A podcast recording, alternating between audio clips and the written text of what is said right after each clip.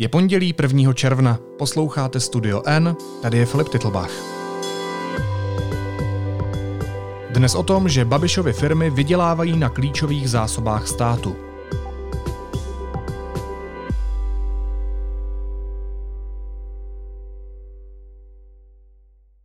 Společnosti skupiny Agrofert mají dominantní postavení v zakázkách pro zprávu státních hmotných rezerv. Podle zjištění deníku N pět firm koncernu Andreje Babiše zásobuje, skladuje a obměňuje pro stát klíčové zásoby potravin pro případ nouze.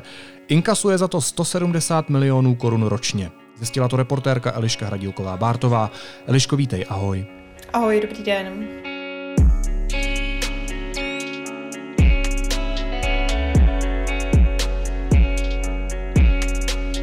Když to vezmeme od začátku, celý ten příběh, tak jaké suroviny a komodity zásobuje stát pro případ nějaké nečekané krize? Tak ono těch komodit je spousta. Vlastně ten největší objem tvoří zásoba ropy a vlastně všechno to jsou eh, zásoby pro případ, kdyby se stala nějaká eh, nečekaná událost, nějaký stav nouze, kdy skutečně bychom potřebovali na pár dní eh, mít dostupné potraviny v nějaký právě zásobárně, aby se mohly distribuovat lidem. Eh, ale eh, když se podíváme na to, jaké eh, zásoby jsou v tom segmentu potravin, které jsou vlastně klíčový pro udržení jako aspoň na pár dní, pár dní života, tak tam ten vlastně největší objem právě spadá do, do firm Agrofertu, respektive firmy tohoto holdingu skladují eh, například eh, sušené mléko, eh, skladují obilí, to je vlastně ten největší podíl, který, který tam mají, skladují zároveň třeba mražené maso.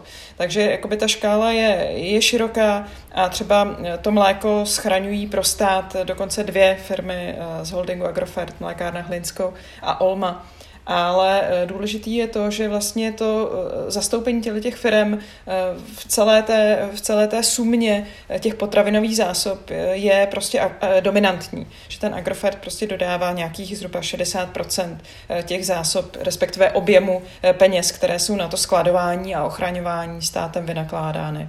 Proč je to problém?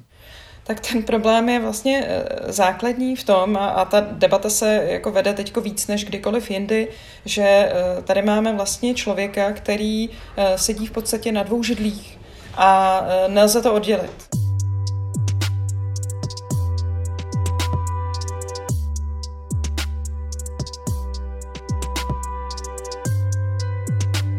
Na jedné straně tady máme člověka, který stojí v čele vlády, je premiérem, této země a na druhé je to člověk, který eh, vlastně inkasuje profit eh, z firm Agrofertu a ty eh, v podstatě dělají biznis se státem, kterému tenhle ten člověk velí nebo v jeho, v, čele, v jeho čele stojí. Takže tam ten střed zájmů mi přijde, že je zcela, zcela evidentní. Evropská komise jednoznačně konstatovala, že premiér Babiš Agrofert nadále ovládá, to znamená, že se nachází ve střetu zájmu. A proto mě zajímá, jak je to možné. Jak je možné, že má Agrofert takto dominantní postavení v organizační složce státu, když je premiérem člověk, v jehož svěřenských fondech jsou tyhle firmy zaparkované. Tyhle firmy, které, a ty jsi to říkala, ve správě státních hmotných rezerv mají v oblasti těch potravin víc než 50%, snad 60%. Hmm. Tak ono asi je potřeba to rozdělit na dvě části a ta jedna je, uh, proč to tak je a druhá, proč to nikomu nevadí. Jo, proč to tak je? Je to vlastně historicky, prostě ten Agrofert i před nástupem Andreje Babiše do vlády uh, dodával uh, do tohle toho uh, vlastně do, to, do této ochraňovatelské firmy plodiny různý. Jo. Nicméně tady je spíš otázka, jak je možné, že se v tom pokračovalo i poté, co se stal premiérem téhle země. Jo. A tady je to vysvětlení, to vysvětlení vlastně přináší eh, šéf státní této zprávy eh, hmotných rezerv, eh, který argumentuje tím, že se prostě řídí paragrafem, že je prostý úředník a že ty paragrafy hovoří jasně a že jestliže daná firma je ve svěřenském fondu a formálně ten svěřenský fond vlastní jeho správce, takže pro něj je to dostatečný argument pro to, proč prostě tu zakázku dané firmě dá. Eh, a dál se nezabývá tím, nezajímá ho vlastně ani názor Evropské komise, že teda ten střed zájmu tady z největší pravděpodobností existuje, respektive, že Andrej Babiš profituje z, z těchto těch firm. Řídí se prostě striktně tím zákonem tak, jak je daný. Otázka je, jaká situace nastane nyní, protože se změnil, respektive začala, začal být účinný nový zákon o skutečných vlastnících firm, Eh, kde by měl být Andrej Babiš uveden právě jako koncový uživatel výhod Agrofertu. A bude záležet eh, zase na výkladu těch jednotlivých organizací, jak k tomu přistoupí. Jestli k tomu přistoupí zase jakoby úzce eh, tím, že tam bude napsaný formálně někdo jiný než Babiš a dál jim to budou dávat, a nebo zda skutečně jako k tomu přihlídnou, aha, tak tohle je ten okamžik, kdy my se nad tím musíme zamyslet a změnit tu strategii, která tu je už dlouhá léta. Jo. Takže eh, eh, to, že prostě kontinuálně ty firmy eh, tuhle tu, vlastně tohle ochraňování těch strategických zásob dělají, je vlastně logický a vyplývá to i z toho, že prostě ať chceme nebo nechceme, tak skupina Agrofert má nějakých zhruba 300 firm. Je to prostě obrovský koncern. A ta dominance na tom trhu je prostě zjevná. Jo. Ale teď je otázka, jak se k tomu prostě postaví uh, ty úřady a uh, zda prostě ten střed zájmu budou vnímat nebo ne.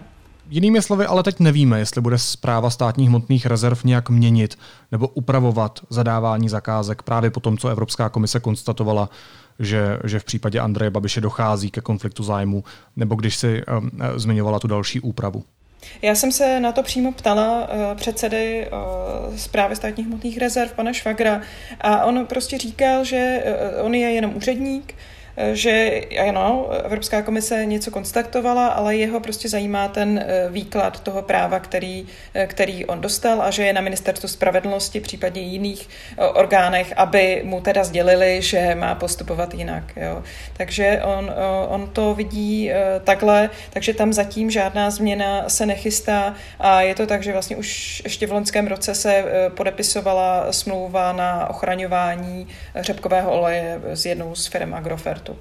No jo, když mluvíš o právu, tak eh, tady je potřeba ale říct, že právo tvoří zákonodárci, poslanci a šéfem kabinetu je Andrej Babiš.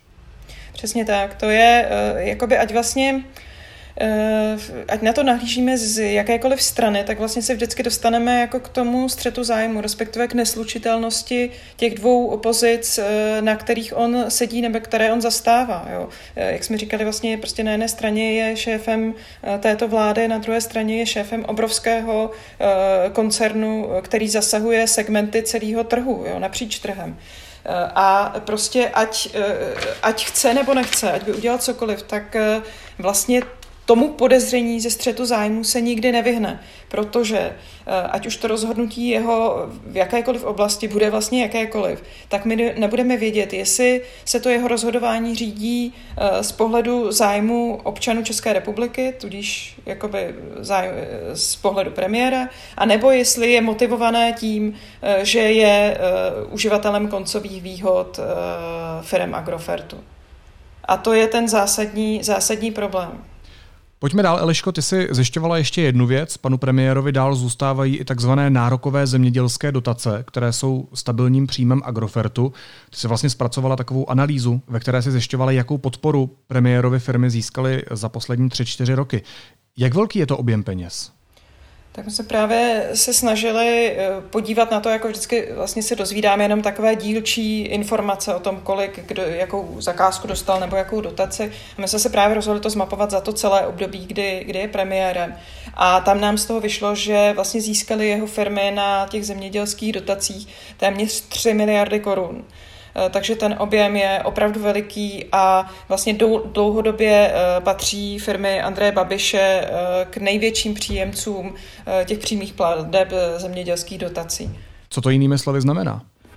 No, znamená to to, že zase se vracíme k tomu, že prostě ten Agrofert je obrovský holding, má pod sebou spoustu firm, zároveň má v pronájmu strašné množství pozemků, který, na které právě čerpá eh, ty zemědělské dotace.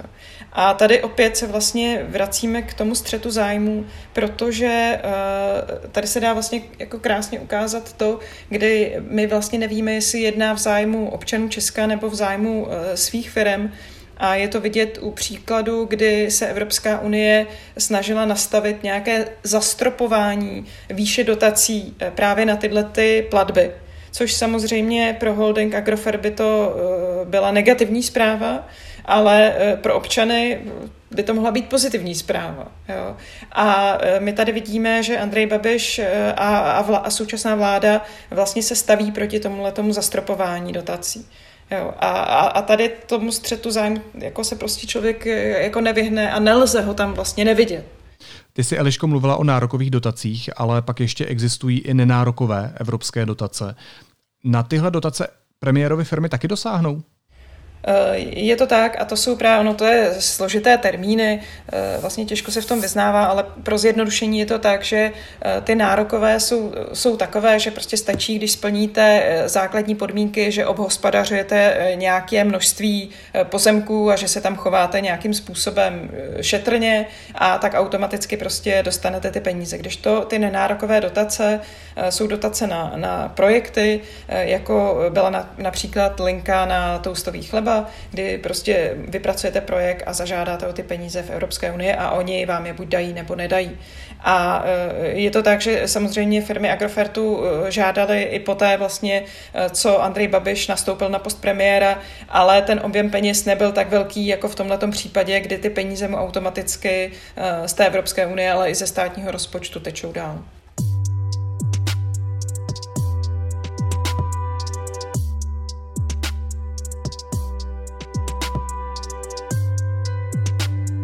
Do třetice tady máme ještě jednu aktuální zprávu, která se týká pana premiéra a dotací a to je fakt, že policie navrhuje na Andreje Babiše kvůli kauze Čapí hnízdo podat obžalobu.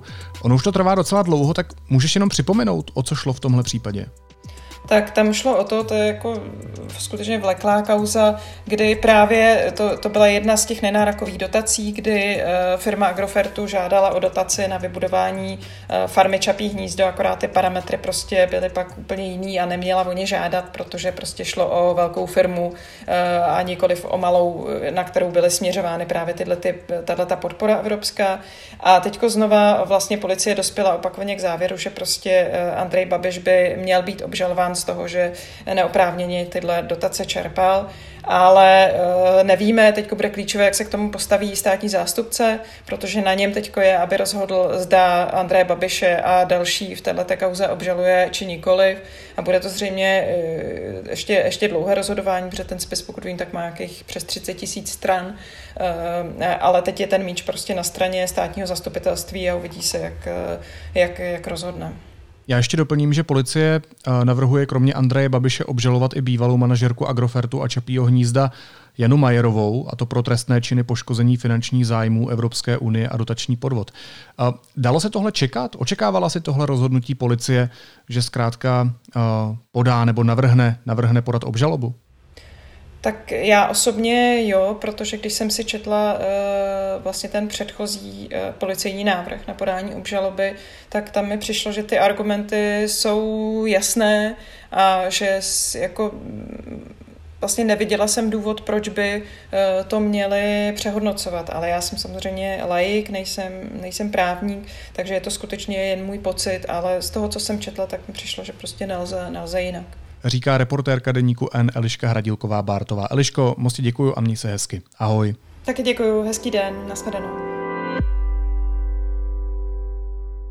A teď už jsou na řadě zprávy, které by vás dneska neměly minout. Koalice Spolu a koalice Pirátů a Stan má dostatek hlasů pro svolání schůze k vyslovení nedůvěry vládě.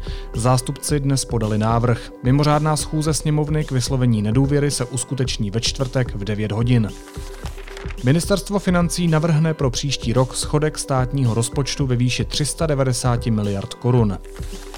Policie prověřuje svědectví žen o nevhodném sexuálním chování exposlance Dominika Ferryho, které přinesl deník N a server Alarm. Cituji, kriminalisté začali případ prověřovat a zahájili úkony trestního řízení pro podezření ze spáchání některého z trestných činů proti lidské důstojnosti v sexuální oblasti, řekl policejní mluvčí Jan Daněk.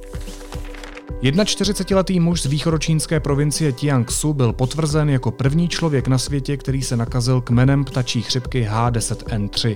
Dnes o tom informovala Čínská národní zdravotní komise, kterou citovala agentura Reuters.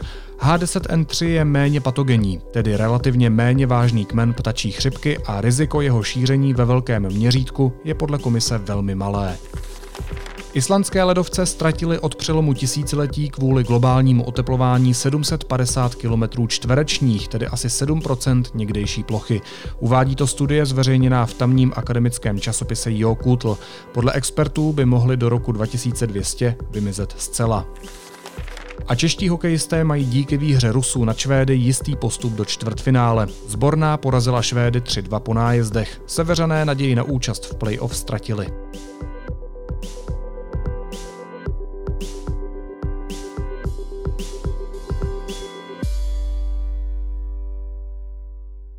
A na závěr ještě jízlivá poznámka. Státní rozpočet se během pandemie propadl do trvalých deficitů. Například příští rok by mohl být schodek až 390 miliard korun.